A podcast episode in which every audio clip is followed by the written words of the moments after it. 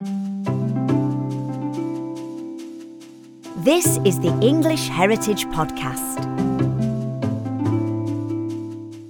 Hello, and welcome to your weekly podcast into England's past. I'm Charles Rowe, and I'd just like to thank you, our listeners, for helping to make our own little piece of history as we reach episode 200 of the English Heritage Podcast today.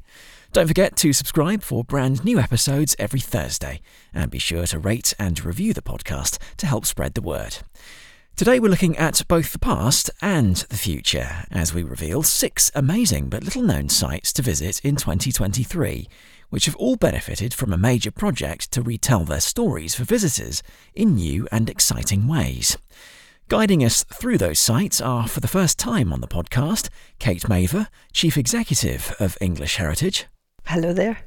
And the charity's Storyteller in Chief, Head of Learning and Interpretation, Dr. Dominique Bouchard. Hi, Charles. So, as we've just mentioned, we're going to look at six key sites that have benefited from major improvements for visitors.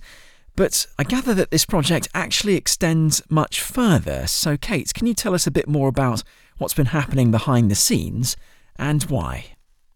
Well, Charles, uh, we became a charity, as you may know, in 2015. And what we wanted to do was to invest in the 420 sites that we protect for the nation. And so the bigger investments, of course, were with sites that have large numbers of visitors, where you've got car parks and toilets and shops and cafes and all those things. And uh, is part of what we do to generate income for all the charitable work we do. But many of our sites are never going to generate income for us. And these are the ones that we invest in so that they remain accessible to people, that they can visit them safely. But most importantly, to bring out the fact that they're absolutely fascinating. So, uh, what we've wanted to do is invest in their interpretation. And so that means, as you'd expect, interpretation panels that you see when you go out onto a site, uh, our audio guides, online videos, and other things like interactive exhibits and games and trails for families, all that kind of thing. And, and that's so that we can bring the story to life and remind people that you're visiting somewhere unique.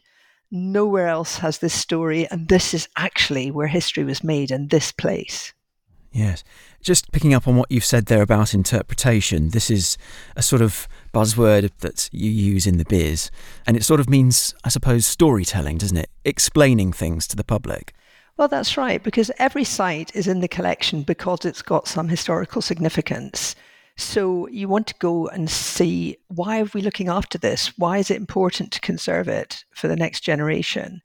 And the reason is because something happened there or something interesting can be said about the place or someone who lived there or where it is strategically in the country if it was, you know, part of a battlefield or where someone had a brilliant idea. And all these things are what we tell on the panels. So you'll rock up somewhere, you'll you know, pull up the car maybe and you'll go and wander into a field and you'll see a stone circle and you won't know anything about it. But then on the interpretation panel, it helps you date it, understand why it might be there. We try and tell you as much as we know without, you know, overwhelming you. But often we don't know an awful lot, lot about some of the more, more ancient sites. And so what we do is explain what we do know and why it's interesting and unique it is really important to be able to tell these stories because, as you say, people won't understand what they're looking at when they arrive otherwise. So, which site out of the six that we're going to discuss has had the most significant changes in terms of this presentation of information? Well, the one that we're doing the most with of the six we're talking about is probably Richborough in Kent. And that's because we have done a really exciting archaeological dig there of the amphitheatre. So, what you need to know about Richborough is it's where the Romans actually arrived when they first invaded in AD 43. And they were there in Britain for 400 years, and they brought some of their fun things with them from Italy and other parts of the empire. So, they wanted to have an amphitheatre so that they could have games and entertainment. And so, we excavated it recently to find out even more than we knew before. But alongside that, we're building a whole new gate to show the scale of the entrance to Britannia as it was. The the Romans landing there would have seen when they were coming to this new land. And that is quite a big intervention for us. It's really just to give people a sense of the scale. I mean, it'll be made of wood and it'll be something that just helps people realize that this was a really established place. Yes, because we should probably explain, and we've covered in a previous podcast about the Roman invasion of Britannia and how there was, there was this giant gateway subsequently erected at Richborough, which would have been the key signifier that traders or dignitaries or visitors or immigrants are entering Britannia. It was a very big structure. Are there any other sites where major things are happening? Yes, I think if you look back over the years, the ones that stand out in my mind are, for example, at Beeston Castle in Cheshire, where we have put up a Bronze Age roundhouse based on all the archaeological evidence we have about how they would have built a roundhouse. And it was built by volunteers in the locality. And it's a stunning piece of architecture because you go there and you just think, gosh, people lived like this in this kind of space and it really brings it to life much more than it would if you just saw a drawing of it. You can actually go into it and you know smell the air inside, and it, it feels like a really fantastic way of bringing to life that period in history. So that would be an example of you know where we've invested to tell the story in a much more imaginative way. And a whole class of school children can sit inside that roundhouse and find out about Bronze Age Britain. So I think that's the one that really stands out for me. But other things that we've done that are quite that have brought about quite a big change is where we've put museums in where we didn't have museums before. So Birdoswald Fort on Hadrian's Wall has got a new museum space. Uh, Richmond Castle in Yorkshire, and of course Richborough Kent, which we talked about already, is one where we are going to put in new museum exhibits. And they're small museums and they're concise, but they have the artifacts that we found actually on that site. They've not been creamed off and sent to an exhibition in a city somewhere. They are there where they were found, where they were used. And that, I think, is what's particularly special about English heritage museums, is the fact that you're actually seeing the artifacts where they were used and discovered. Why was it necessary to make all these changes and put in this investment? And why did you decide to undertake these changes in the last couple of years? Well, it's one of those things that you've constantly got to be doing. I mean, the interpretation panels that you see at our sites, I mean, most of them are outside and they suffer from weather damage. You know, they get bleached by the sun or they get damp or they get mold on them. So after a while, they're just not doing their job. So there's a, there's a lot of that to be done. But also, you know, tastes change and people learn differently, and there's new technologies that we have to keep up with. So we have digital guides now. We've got bring your own device where you can actually find out more by you know accessing information on your own phone when you're at a site. We've got interactive exhibits and videos and all these things because tastes and expectations change and people want to learn in different ways.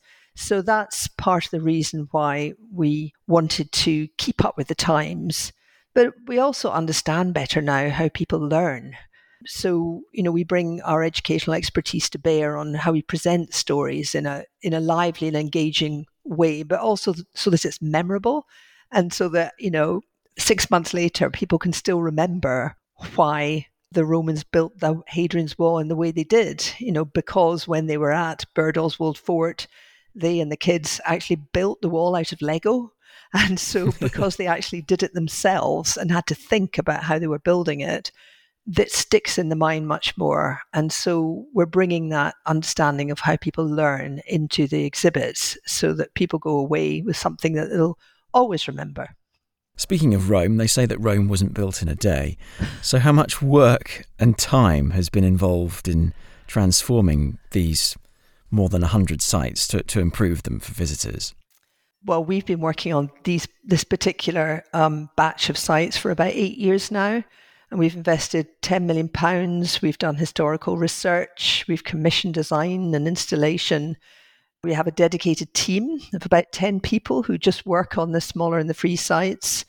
All of our historians, of whom we have about 12 on the payroll, they all have had some role in each and every one of the projects.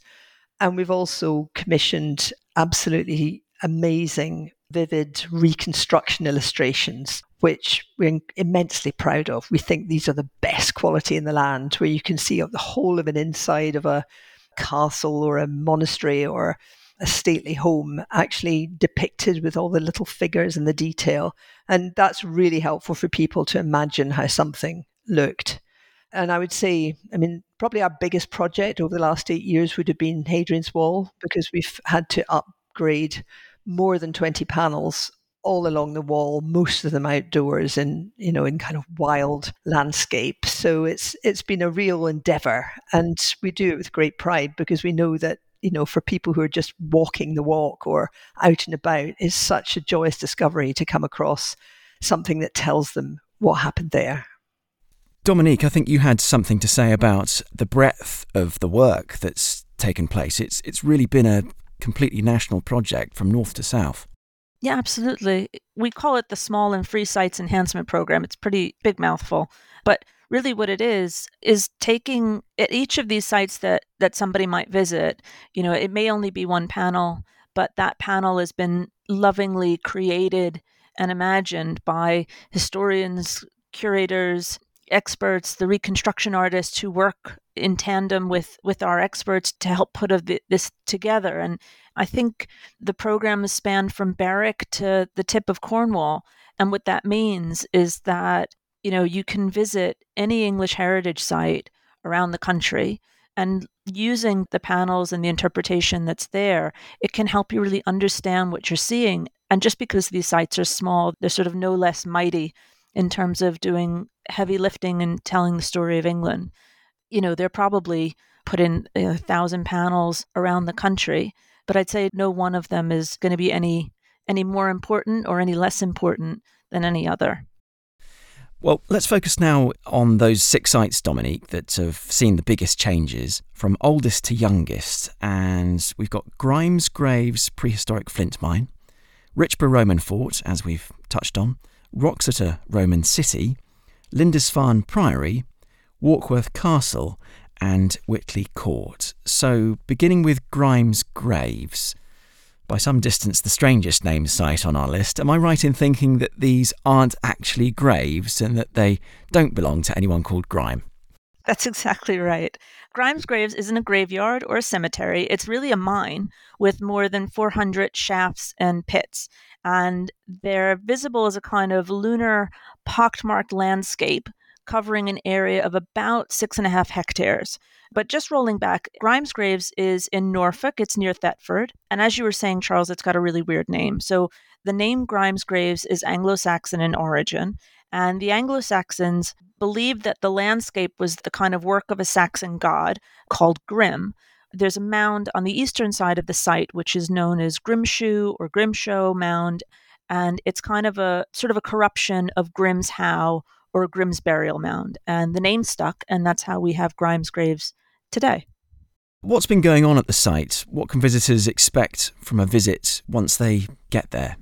Well, I'd say that really, of the six hidden gems that we're discussing today, Grimes Graves is in my view, particularly incredible. So it's this vast landscape that when visitors arrive, they'll see, and it was transformed totally by people thousands of years ago. It's easy to think about the kind of human impact on the environment as a, a contemporary phenomenon, but sites like Grimes Graves can remind us of the extraordinary ways that people have been shaping the world for millennia. So when visitors attend, there's a visitor center and exhibition, but really the most exciting part is visiting one of the shafts.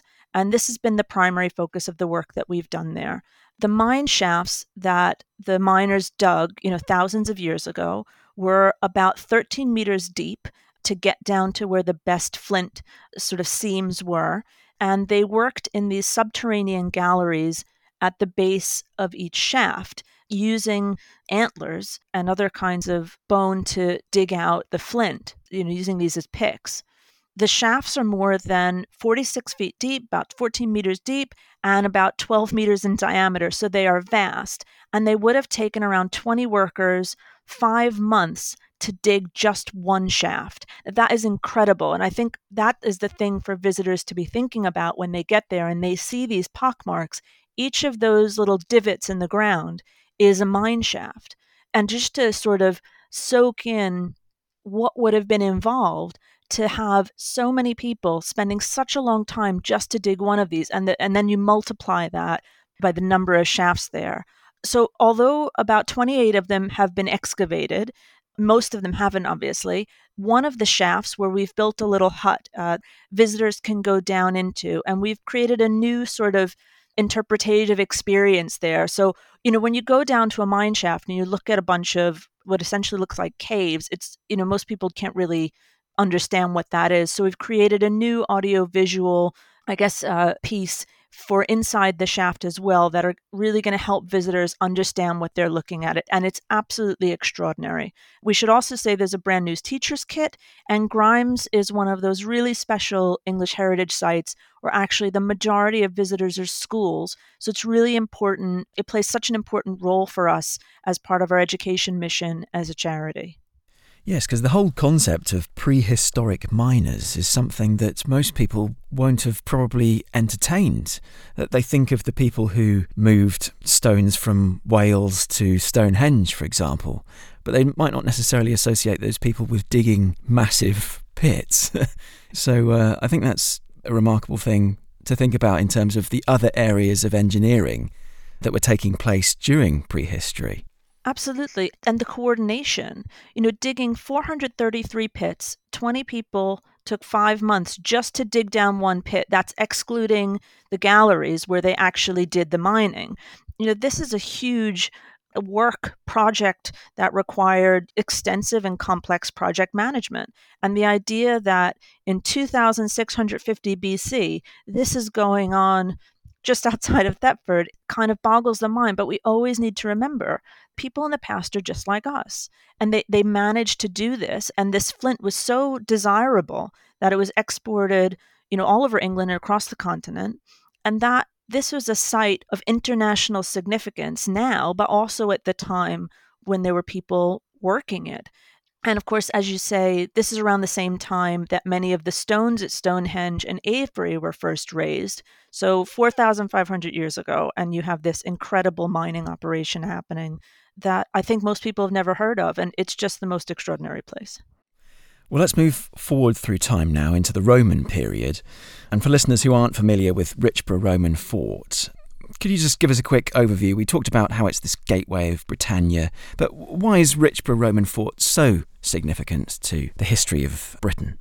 2,000 years ago, it was on the Kent coast, and that was there that or around there that the invading Roman forces first came ashore in Britain. So today it's about two miles inland, but at the time when, when the Romans arrived in about 43 AD, it was on the coast. So this was the main entry point from mainland Europe. And over time, as the so this Roman army arrives, and it becomes the place, the first place for a Roman foothold in Britain and becomes really the staging post for the Roman expansion of the empire. So there's a certain amount of scholarly debate about the exact landing point, but this is where that Claudian invasion force of 40,000 men arrived in 43 AD. That's an incredible number of people again.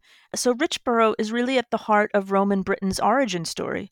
It's the start of that transformation that, again, is visible today, not just in Richborough, but across England, you know, down to many of the roads that we drive on now, which were built by the Romans. So it's one of those places, you know, that you can stand, you know, with your back to the sea two miles behind you, but just imagine what it would have been like for those Roman soldiers who arrived in Britain for the first time, and also for the people who are kind of living around there.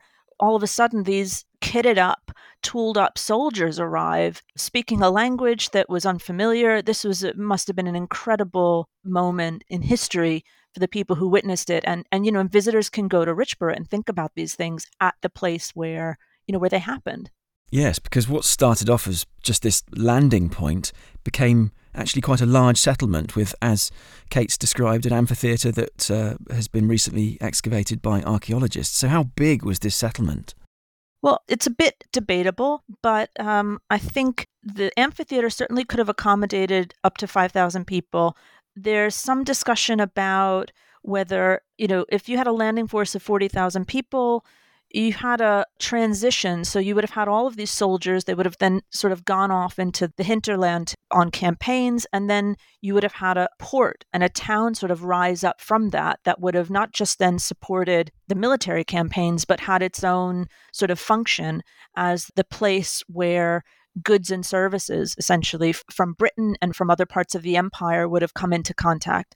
So it's difficult to pin down a, a, population number. There certainly would have been people going through Richborough from all over the place, and the collections and the excavations have, have supported that. I guess the heyday of the town was in the second century, and I guess the icon of Richborough would have been the Roman arch that was built there. This was a, a major triumphal arch, one of the biggest in the Roman Empire. It was put up in about 85 AD and it was straddling Watling Street, which was the main road from Richborough to London. And just like all triumphal arches in the Roman world, it symbolized Richborough's status and was a gateway to Britain, the main and most important port of entry from the continent. And it's this triumphal arch, this gateway, which has been recreated as part of the new storytelling that's been presented at Richborough. So, could you give us a bit, bit more detail about how it appears to visitors? Yeah, I mean, the original Roman arch was covered with high quality Italian granite with sculptures and inscriptions. So we haven't actually imported marble from Italy or granite from Italy to do this. The arch that we've done is with wood, but it will give visitors an opportunity to climb up and see the site from a different perspective. And it will give certain the impression of something which was you know, an echo of the original triumphal arch in, at Richborough. You know, so when you go there, it will be really incredible to see this structure sort of rising up from the ground and you'll be able to get a sense of what it must have, have been like to be a somebody at Richborough during the Roman period. Is this wooden structure actually on the very spot where the original stood? Yes, yes it is. And the visitor experience then by climbing up onto this structure would actually be something that perhaps a normal Roman, perhaps only a stonemason, would be able to experience. Yeah, I'd say a stonemason. Uh, Roman arches weren't used as kind of viewing platforms like that, so you wouldn't have people kind of routinely going up into them or, or sort of standing on them. But you certainly, by going up, can definitely put yourself in the perspective of of someone who would have been building it or you know helping to work it which is a pretty remarkable thing to be able to do. That sounds like a really fantastic addition to the site because obviously visitors are getting to do something that most Romans would not have been able to experience. Uh, so I think that's really valuable, isn't it? Definitely. And with all of our projects, again, Richborough isn't necessarily someplace where most listeners will have heard of, but it's such an important place and pivotal place in terms of the history of England and the trajectory of, of England's story. So, all of these things that we do at these sites, whether it's the museum, whether it's an audio guide, family trail, exhibition panels, or, or really bold and exciting and risky things like building a big arch, are all there to help people understand the site and understand that story in different ways. You know, different things work for different people. Not everybody's going to read the guidebook from end to end. And so we want to offer a range of ways for people to get into that story. There's lots of things to discover at Richborough Roman Fort thanks to these improvements to the storytelling that have been made. But one of the key things, of course, will be the new visitor centre. So, what will visitors find in there? We've got a new exhibition. And for those listeners who love museums, the museum display is absolutely beautiful, wonderful, incredible objects from Richborough that you can see there. And I think it's those small objects, at least for me in particular, which are always the most evocative to look at a hairpin or, or something and really connects you with the person or the people who might have used it in the past. So the visitor center, the, the museum is really teeming with that material and will also give you a great introduction to the history. You don't need to know anything about Richborough or about Roman Britain or really anything about the history to enjoy it. It's all packaged up there for you. So go to this incredible place and you'll get to immerse yourself. And if you're if you're somebody who likes to read panels, then there's wonderful evocative stories that you'll get from that. But if you want to just soak in the atmosphere, you know, we cater for everything at these places. Speaking of soaking in, there's the audio guide. Can you tell us a bit more about that? So, we've tried something a bit different with the audio guide at Richborough, as well as giving visitors key information about the site, we've also included some interviews with people today whose lives and experiences might give listeners some sort of firsthand personal insight into the lives of the Romans at Richborough in the first century AD. The family trail, which is also new, also has some really hidden gems for those with a very keen eye. So there's a character based on the author Rosemary Sutcliff, who will feature in the family trail. And of course, this is because Sutcliff's beloved historical novel, The Lantern Bearers, both begins and ends at Richborough. So there's some little little nuggets for people to discover through the family trail as well, both children and adults. Staying with the Romans, we'll focus now on Wroxeter Roman City. Tell us where that is. Wroxeter is a really impressive ancient Roman site. It's in Shropshire. It's about five miles from Shrewsbury, and it houses, I guess, the remains of what was once known as Viriconium. That's the Roman name for it, and it was Roman Britain's fourth largest city. So Roman Wroxeter was on the bank of the Severn and also on a route leading into the Wye Valley. So it was a really important intersection and place where people, you know, would connect Roman Britain to other parts of of England. In the first century, it was a garrison fort, but over time, and as again, as the Roman period in Britain became more established, it evolved into a city which once spread over nearly 200 acres and at its peak had about 5,000 people living there, making it almost as large as Pompeii, although not quite as populous. So, a really important place, effectively. Really, really important place, both in the history of Rome and actually in the history of England, both as a Roman place. But it was discovered in 1859 when workmen began excavating the baths complex, and Wroxeter was one of England's first archaeological visitor attractions. So it has a, a kind of an important history as well in the history of people, I guess, getting taken to Roman sites by their dads since 1859. Well, one of the key things about Wroxeter, I think people will know about if they've seen any YouTube videos on the English Heritage YouTube channel, is these massive walls that really strike you. Presumably, these have always been visible for centuries, even since the Romans left. Yes, of course. So, I mean, in its heyday, Wroxeter had all the kind of characteristic Roman trappings that you'd expect to see. So, tanneries, pottery, glassware, metal jewelry makers, and all these public buildings, and including um, baths and a colonnaded forum. So, what you're talking about is a seven meter high basilical wall, which is actually the largest piece of freestanding Roman wall in the country. And these sorts of walls were certainly indicators that there was something there. And, and we see them really, they're scattered all over the place. In London, you have bits of the Roman wall, and, and of course, Hadrian's Wall being the most famous bit of wall, of Roman wall in, in the country. Of course. So, really, a, a really important site nationally across what was Britannia. Was it like the Birmingham of today, you know, England's second major city? Well, I guess it would be England's fourth major city, as opposed because it was Romans, the fourth largest Roman city. But I think that Birmingham is probably a really good analogy because of all of the the different trades and crafts that were there, because of the kind of buzz. And that, to me, that buzz that you get in a city now, where there's lots of activity, lots of different types of trades, of commerce, that's the sort of buzz that Wroxeter would have had. I think from that perspective, it's a really good, it's really good, great analogy. So, what else will people be able to experience as part of this visit to Wroxeter Roman City? Wroxeter, again, is one of these sites where we have the majority of visitors are actually school groups. And so it's such an important place for us as a charity in terms of providing education. And so there'll be new educational activities available at Wroxeter as well. And I think the interpretation or the panels that we're going to be putting up around the site are really going to do a, a great job of helping people to orient themselves within the city, but also understand how it all would have worked and bring to life some of the people, you know, whose stories really help us connect with people in the past. Is there an undercover sort of purpose built visitor center, gift shop, that sort of thing as well?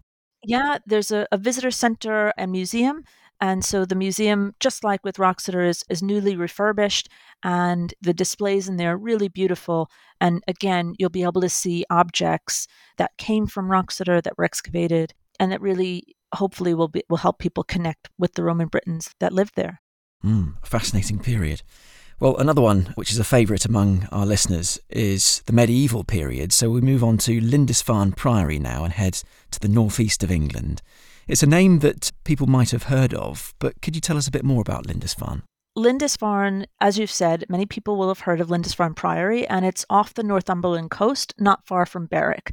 So the island of Lindisfarne is probably one of the most significant sites in terms of England's history, and that's of course arguable, but that's my perspective. It's significant both from social and political history perspectives, and it's probably also one of the most remote and therefore precarious sites to visit, especially if you're driving, because of the stretch of road that allows you to access it by car gets covered by the tides at high tide. So it's a wonderful place, and you you sort of make a special effort to go there, and I think in, in lots of ways that makes it more meaningful. So, in terms of its history, Irish monks settled in Lindisfarne in 635 AD, and the monastery there became a center of a major saint's cult celebrating its bishop, St. Cuthbert. And a monk called Cuthbert joined the monastery at Lindisfarne in the 670s, and he eventually became Lindisfarne's greatest monk bishop and the most important saint in northern England in the Middle Ages. So we know about Lindisfarne because of him, and, and that's part of its significance. And it's also significant because of the Lindisfarne Gospels, which, again, many listeners might be familiar with. The Lindisfarne Gospels are the most significant Anglo Saxon manuscripts, and it was created on Lindisfarne in the early 8th century. The ruins that are now visible when you go to the priory are those of the 12th century priory, which claimed kind of direct descent from that early monastery. But of course, the kind of peace and tranquility that we think about when we think about an early monastic settlement and a priory were totally disrupted on the 8th of June 793 when Lindisfarne suffered a devastating raid by Vikings and this was their first significant attack in Western Europe. And Viking raids after this really increased in frequency around the coast of Britain and Ireland and by 850, foreign armies were sort of overwintering in England, and by 870, the Danish conquest of the northern Midland and eastern Anglo Saxon kingdoms had begun.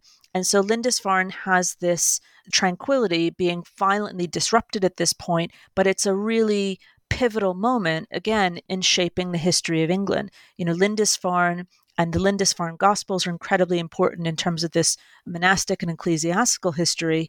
And then we have this moment where England's political story also gets totally changed. And Lindisfarne is really a key point or key place for that history as well. Yes, you can find out more about that whole story in episode 105, Saints' Gospels and vicious Viking raids. Yeah. I think for me, when you're standing in the ruins of the priory, when you're at Lindisfarne, you can kind of feel this contrast if you think about the story, you can sort of immerse yourself in this tranquility of monasticism and that monastic life and, and the life of the saint, and particularly for those people who might even want to make a personal pilgrimage to see the new memorial to St. Cuthbert, that's available. And then you can really get a sense of just how terrifying it must have been to sort of be immersed in this routine of tranquility, of reflection, and then have these people show up, you know, who really aren't interested in that at all and who instead want to try to, you know, extract the wealth or extract resources that they need for their own communities and for their own situation. I think it's really palpable the meaning of that place from lots of different perspectives. And we really want visitors, um, we really want to help visitors understand that when they go. Being on the tip of northeast England, there, just out into the North Sea, you're also probably feeling quite exposed as a monk in the early Middle Ages, aren't you? I can imagine how that would have been a great, great shock for marauding Vikings to suddenly just turn up and start burning things and breaking things and what have you, and killing people. Absolutely. Out of the blue, you know, it would have felt like. What can visitors see at the sites then as a result of the new changes in the way that the story is being told? So we've got a beautiful new museum refresh. And so why I'm, I'm, saying it's beautiful is that we really wanted to draw out the inherent beauty in the objects on display. And these are objects which are incredibly important for understanding the history of Lindisfarne. And again, trying to help people make that connection between themselves and the people who were there in the past. And so the object displays are really highlighting the site's unique and important objects for people. There's also new and updated panels that you can find around the place, you know, explaining the site and its significance, as well as a new memorial to St. Cuthbert, which, as I mentioned, some listeners may be interested in as a focus for a personal pilgrimage. And the teams that put all of this together worked really closely with the Holy Island community, and I'm particularly proud of that. Mm. And you just mentioned Holy Islands there. This is another name for Lindisfarne, isn't it? Yes, Lindisfarne and Holy Island are the same place. They have these two names but it's the same place. Presumably, thanks to all these changes being made and improvements, there'll be a bumper season perhaps in the spring and summer of 2023.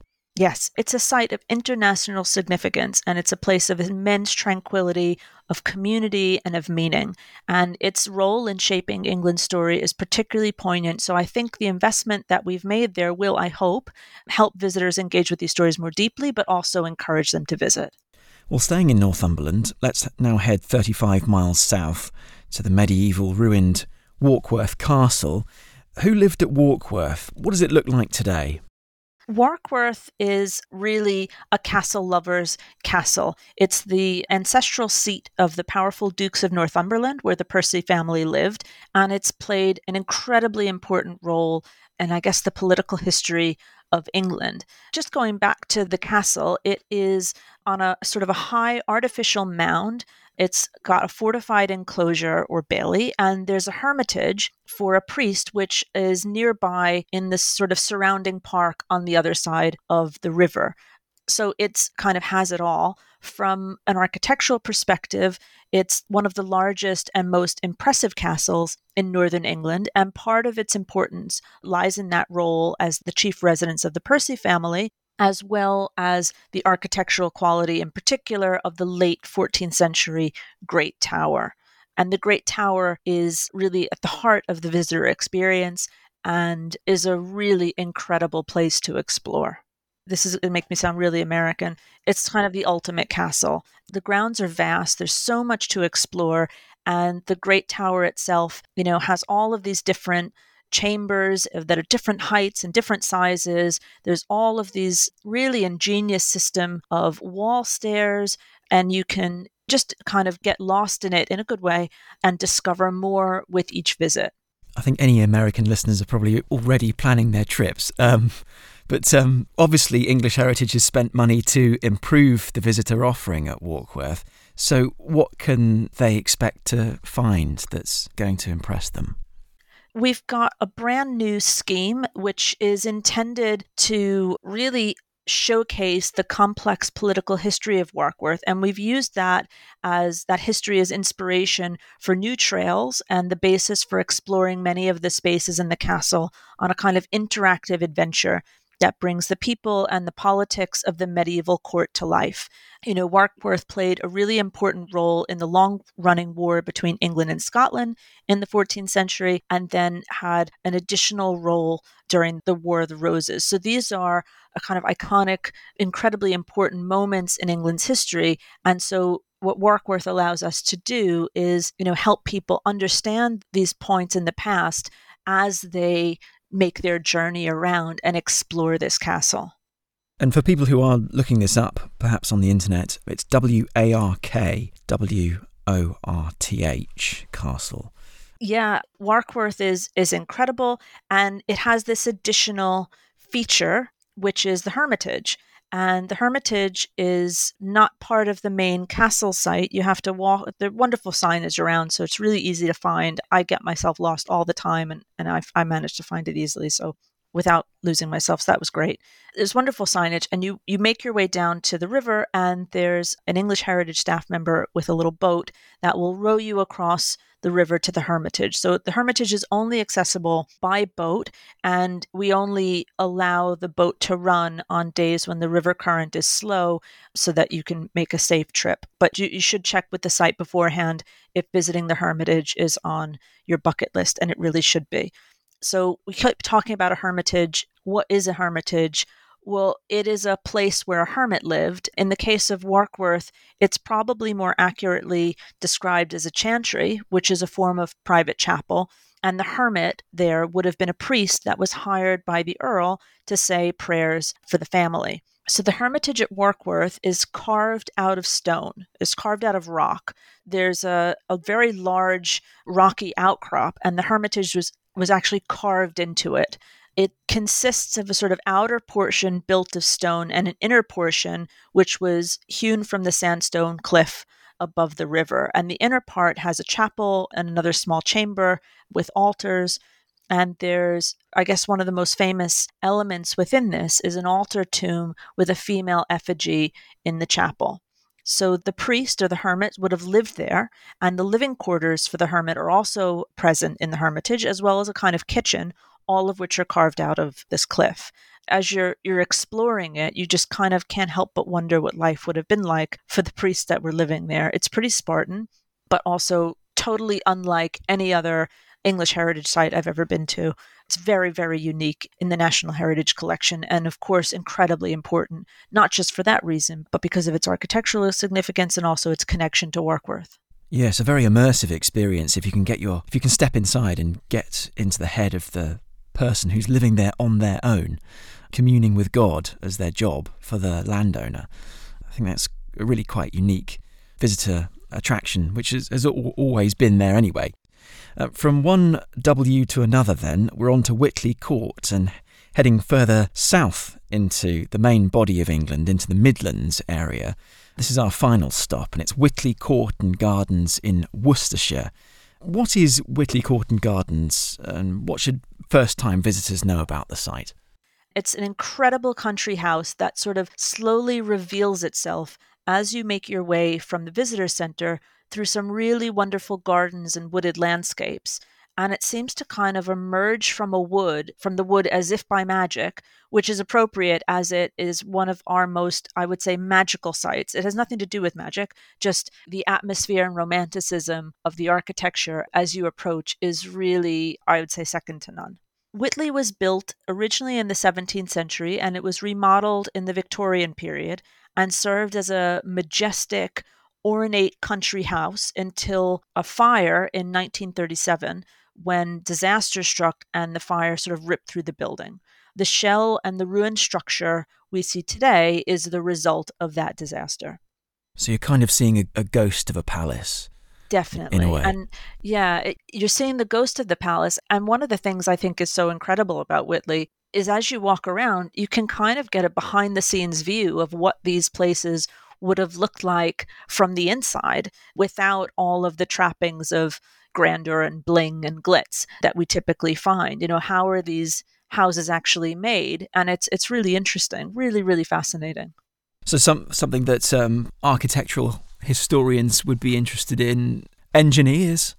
You know, if you're a little bit nosy about what's behind the mask, you can see it at Witley. You know, at its height, Witley Court was one of the great country houses of England.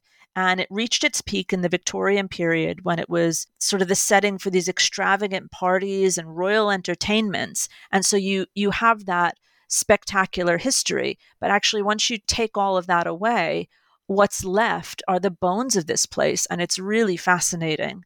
It's one of the most spectacular ruins of England, definitely.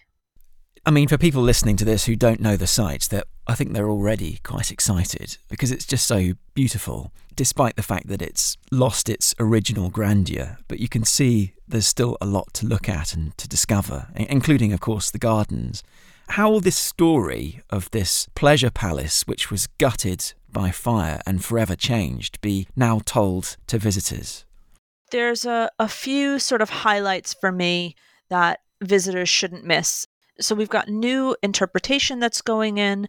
We're doing much more work with the gardens. You know, the gardens at Witley Court are really incredible. And they were designed by William Andrew Nesfield in the mid 1850s. The history of those designs and the history of that is, is something that we, we draw out a lot more. we're going to also delve into the history of, of how the house kind of came together and how it happened. And that allows us to delve into the connections between the role of the Midlands industrial history, and particularly the coal mines, in financing Witley's extensive remodeling and gardens in the mid 19th century.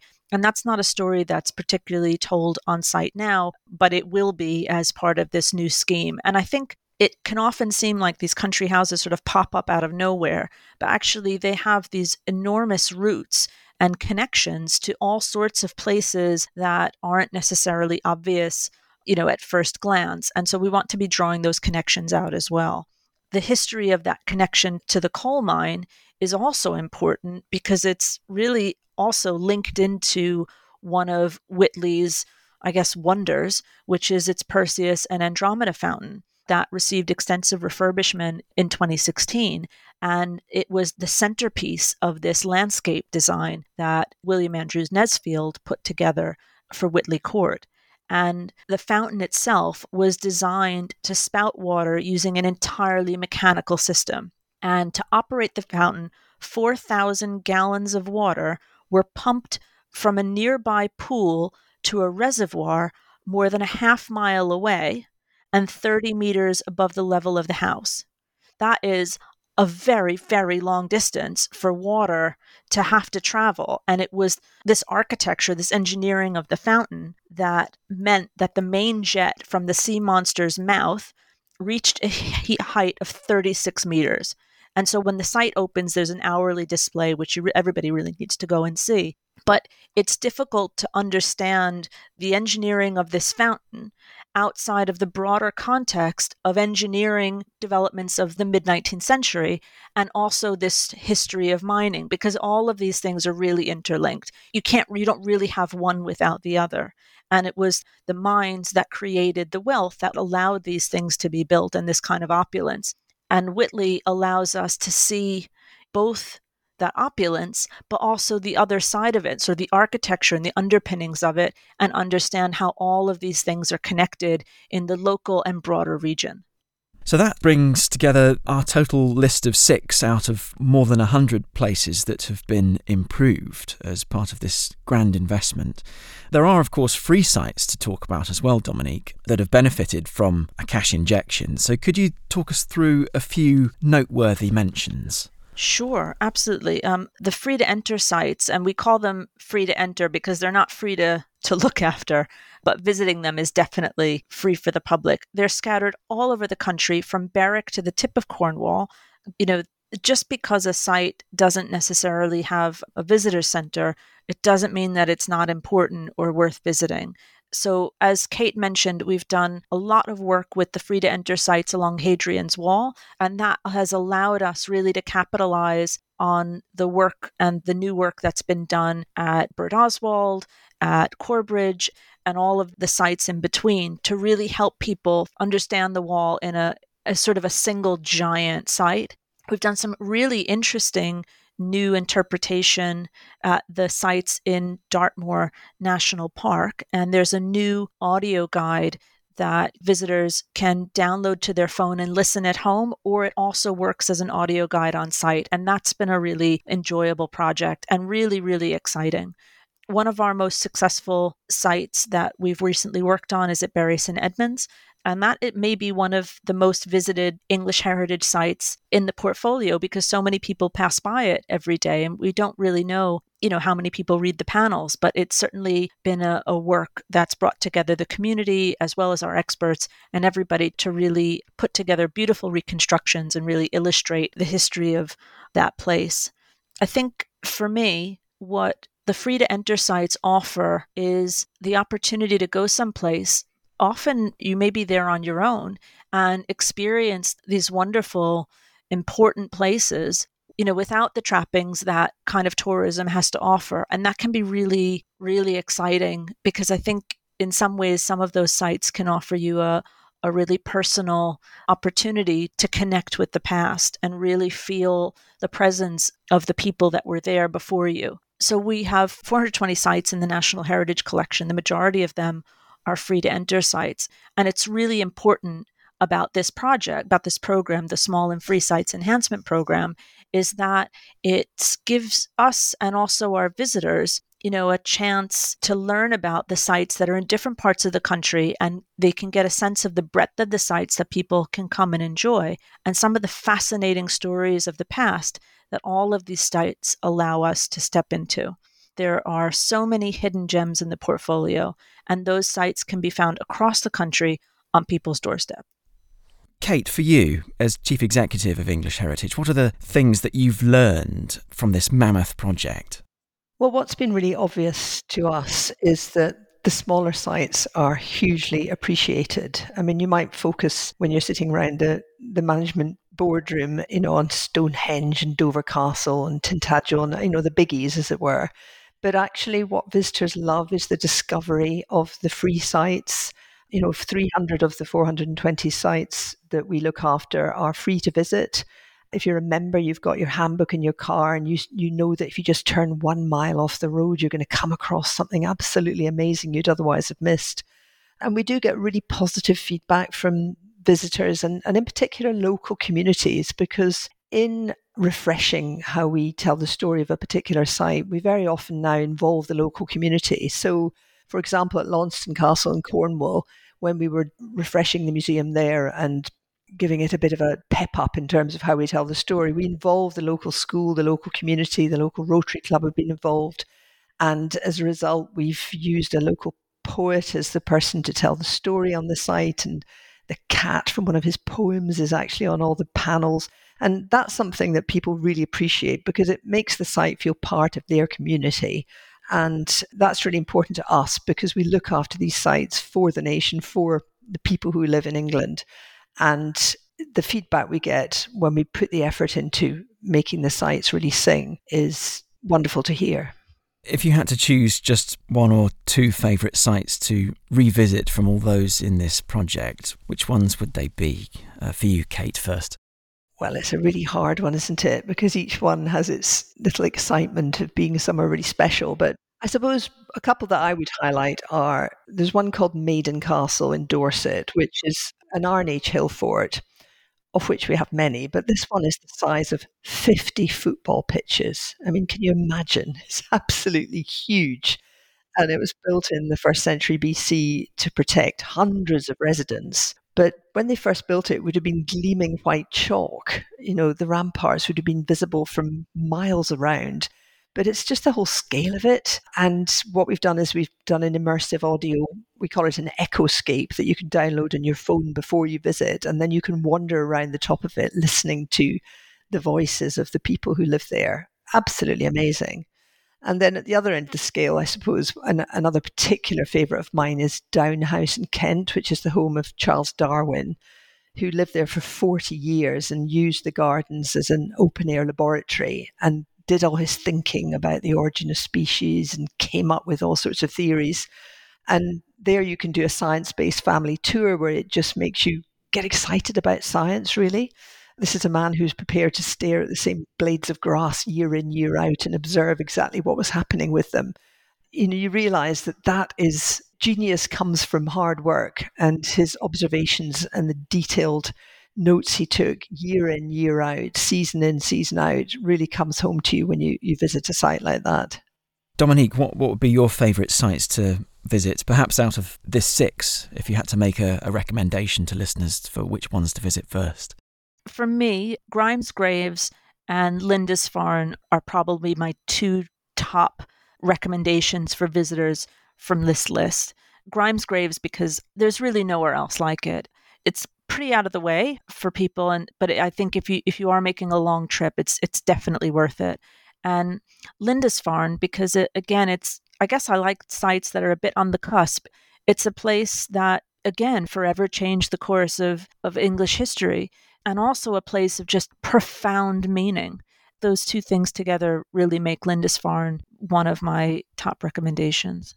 But you do need to check the tide timetables. You don't want to get your car stranded on with the tides. No, you don't. It'd be very expensive. uh, don't just turn up to Lindisfarne. Make sure that you really plan your visits, definitely, yes. As a final point, then, Dominique, I suppose the purpose of this episode is really just to show off how much there is to discover across the country. A lot of money has been spent, a lot of time has been spent as well on bringing these stories to life. Uh, a lot of effort by lots of people artists, researchers, historians, animators, all kinds of types of work have gone into this. So, actually, 2023, I suppose, is going to be the year of celebrating all this new knowledge and information and sharing it, really. It's going to be about enjoying sharing history together. That's absolutely right. It's an extraordinary privilege to be able to spend your working time thinking about how to communicate the stories of these of these sites to people who may be very familiar with them, who may never have heard of them before. But we never rest on our laurels. And as soon as the last of this batch of sites is launched and open to the public, or the new interpretation is open to the public for most of these sites, they've never closed, we'll be looking at the next group of sites that need some extra attention and some extra love and where we have new historical discoveries because that's one of the other things that drives our our work. When we find out things about these places we want to share them with people as quickly as we can. And so this is a sort of a never ending process but that's one of the best things about it is that you're, you're always learning something new. You're always finding out about a new place. And you can really go anywhere in england. And if you see one of our little brown signs with the little crenellated square you know you can follow the signs and pitch up somewhere and you're going to learn something new and it's going to be you know there's some, some incredible story just waiting to be discovered. And that's not to say that our famous sites that everybody's heard of like stonehenge don't have things to offer. They're they're absolutely incredible. But the small sites and the free sites that we look after the hundreds of other places that listeners haven't heard of these programs are focused on the hidden gems and that is always a treat to be able to explore those hidden gems ourselves and, and think about how we can best share them with the public. Well, it's been fabulous talking to you. Thank you very much for your time and for explaining these six sites out of more than 100 that have been improved for visitors in the last few years so that they can visit in 2023. Obviously, thousands of hours of, of work to present these stories so that people can really understand and value English history. Thank you so much, Charles. Thank you, Charles. I hope people will come and visit. We'd love to see you.